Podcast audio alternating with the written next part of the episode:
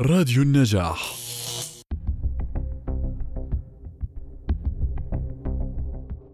من أين نأتي بأفكار التحقيقات؟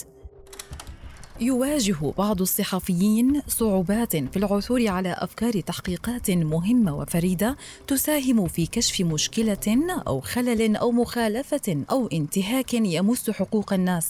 فمن أين تأتي الأفكار؟ الأخبار اليومية وتكرار الأحداث. تتيح متابعة الأخبار اليومية فرصة للصحافيين لاقتناص أفكار مهمة تحديدا من تلك الحوادث التي اعتدنا عليها نظرا لتكرارها. وكثيرا ما تنشر مثل هذه الحوادث في الزوايا الهامشية في المواقع والصحف. لكن تكرار الوقائع وتشابهها قد يكون مؤشرا على قصة يمكن رصدها وتوثيقها. وغالبا ما يكون وراء هذه الحوادث مشكلة ما يتجاهلها المسؤولون أو يتسببون بها. الميدان.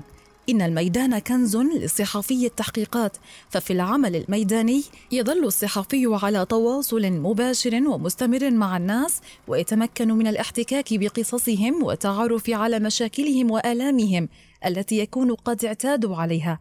إلا أن نظرة ناقدة من خارج البيئة المكلومة ستكون كفيلة ببناء فكرة تستحق التحقق والتقصي. البيانات إن الاطلاع على البيانات والمعلومات المنشورة في المصادر المفتوحة على الإنترنت ومتابعتها وقراءتها بأسلوب نقدي وشكاك ستثير لدى الصحفي أسئلة وتنبهه إلى أفكار يمكن التحقق منها والتقصي حولها ومن هنا تأتي أهمية إتاحة البيانات والمعلومات المحدثة باستمرار للصحافة وعموم الناس. القصص الصادمة نادرا ما يقع حدث أو قصة كبيرة ومؤثرة بمحض الصدفة. وكثيرا ما نتابع أو نعمل على قصص صادمة لأحداث قاسية ومؤلمة كحوادث تسببت بأعداد كبيرة من الوفيات أو أعمال عنف. وعند البحث عن إجابات للأسئلة لماذا حدث هذا؟ كيف وصلنا إلى هنا؟ قد نعثر على أفكار ناضجة لتحقيقات صحفية. الشكاوى والاحتجاجات. لطالما اشتكى الناس من انعدام أو ضعف الخدمات في قطاعات سياسية تمس حياتهم اليومية وكثيرا ما احتجوا ورفعوا شعارات منددة بتقصير السلطات أو إهمالها لحقوقهم. كما وجهوا اتهامات بالفساد لأشخاص ومؤسسات إن استمرار الشكاوى والاحتجاجات وتوجيه الاتهامات يعد مؤشرا قويا للصحفي على وجود خلل ما قد يتطلب البحث والتقصي للتحقق من هذه الاتهامات ومعرفة حقيقتها وحجمها وتأثيرها. كيف نطور الأفكار والزوايا؟ يتطلب التحقيق الصحفي بحثا عميقا وموسعا حول الموضوع الذي يتناوله فيجمع الصحفي قدرا كبيرا من المعلومات ويصير ملما بكل جوانب القصة وتفاصيلها الدقيقة وخفاياها.